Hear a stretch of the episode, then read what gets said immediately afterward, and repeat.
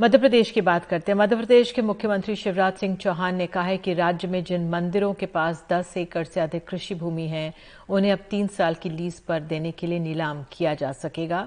नीलामी की प्रक्रिया के अधिकार मंदिर के पुजारी के पास होंगे। नीलाम हुई कुल भूमि में 10 एकड़ तक से होने वाली कमाई पुजारी रखेंगे, बाकी मंदिर के खाते में जाएगी।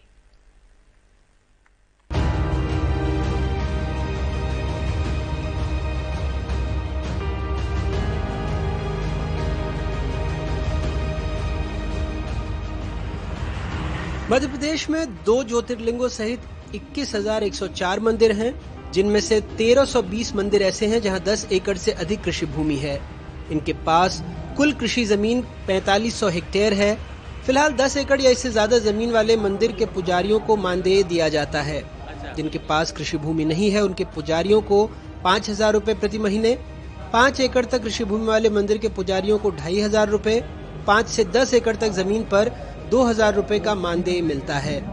सरकार कोई भी मंदिर की गतिविधियों को नियंत्रित नहीं करेगी और इसे जितनी जमीन मंदिरों के नाम है उनको कलेक्टर नीलाम नहीं करेंगे, उनको पुजारी ही नीलाम करेंगे। बोलिए धर्म की। और इसके साथ साथ जो निजी मंदिर हैं जिनमें ट्रस्ट बने हैं वहां के पुजारियों को भी सम्मानजनक मानदेय देने की व्यवस्था के लिए उनको नियम बना के निर्देशित किया जाएगा। ब्राह्मण कल्याण बोर्ड की स्थापना की जाएगी। सवाल उठता है कि 5 से 6% ब्राह्मणों की आबादी के लिए मध्य प्रदेश में अचानक घोषणाओं की बौछार क्यों हुई। दोनों दलों के अपने तर्क हैं। 18 सालों बाद माननीय मुख्यमंत्री जी को ब्राह्मणों को सम्मान देने की बात स्मरण में आई है। मुख्यमंत्री जी, अभी तक तो आप अपने मंत्रिमंडल में ब्राह्मण मंत्रियों तक की उपेक्षा करते रहे और परशुराम जी ने ऐसी कौन सी कृपा आप पर कर दी है।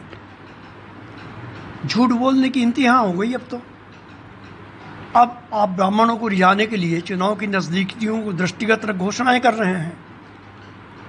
भगवान परशुराम की जन्मस्थली जाना पाओ, जहां आपने खुद जाकर लंबी चौड़ी घोषणाएं की थी, 10 साल बाद भी वो घोषणाएं आज तक पूरी क्यों नहीं हो सकी। जिस तरह से स्वायत्ता की बात आई है मंदिरों को लेकर और पुजारियों को सम्मान देने की बात आई है, ये फैसला अपने आप में केवल ब्राह्मण समाज के हित की बात नहीं है, ये पूरे समाज की हित की बात है। इसलिए हमें लगता है इसको वोट के और लुभाने के चश्मे से नहीं देखना चाहिए।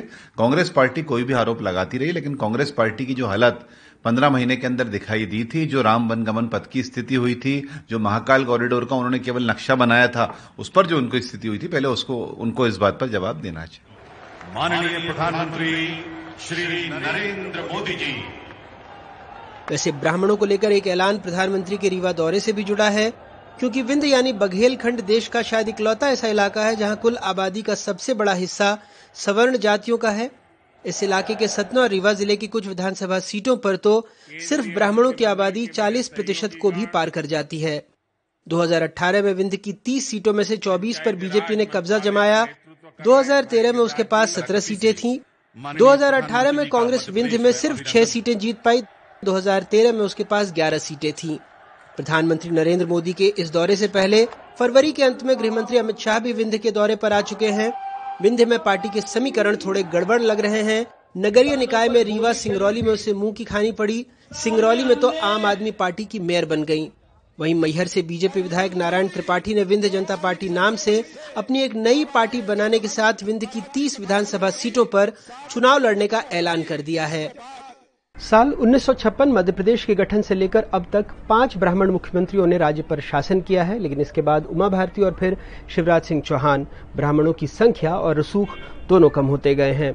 वैसे कई ऐसी सीटें हैं राज्य में जहां पर ब्राह्मणों की मौजूदगी अपना असर रखती है।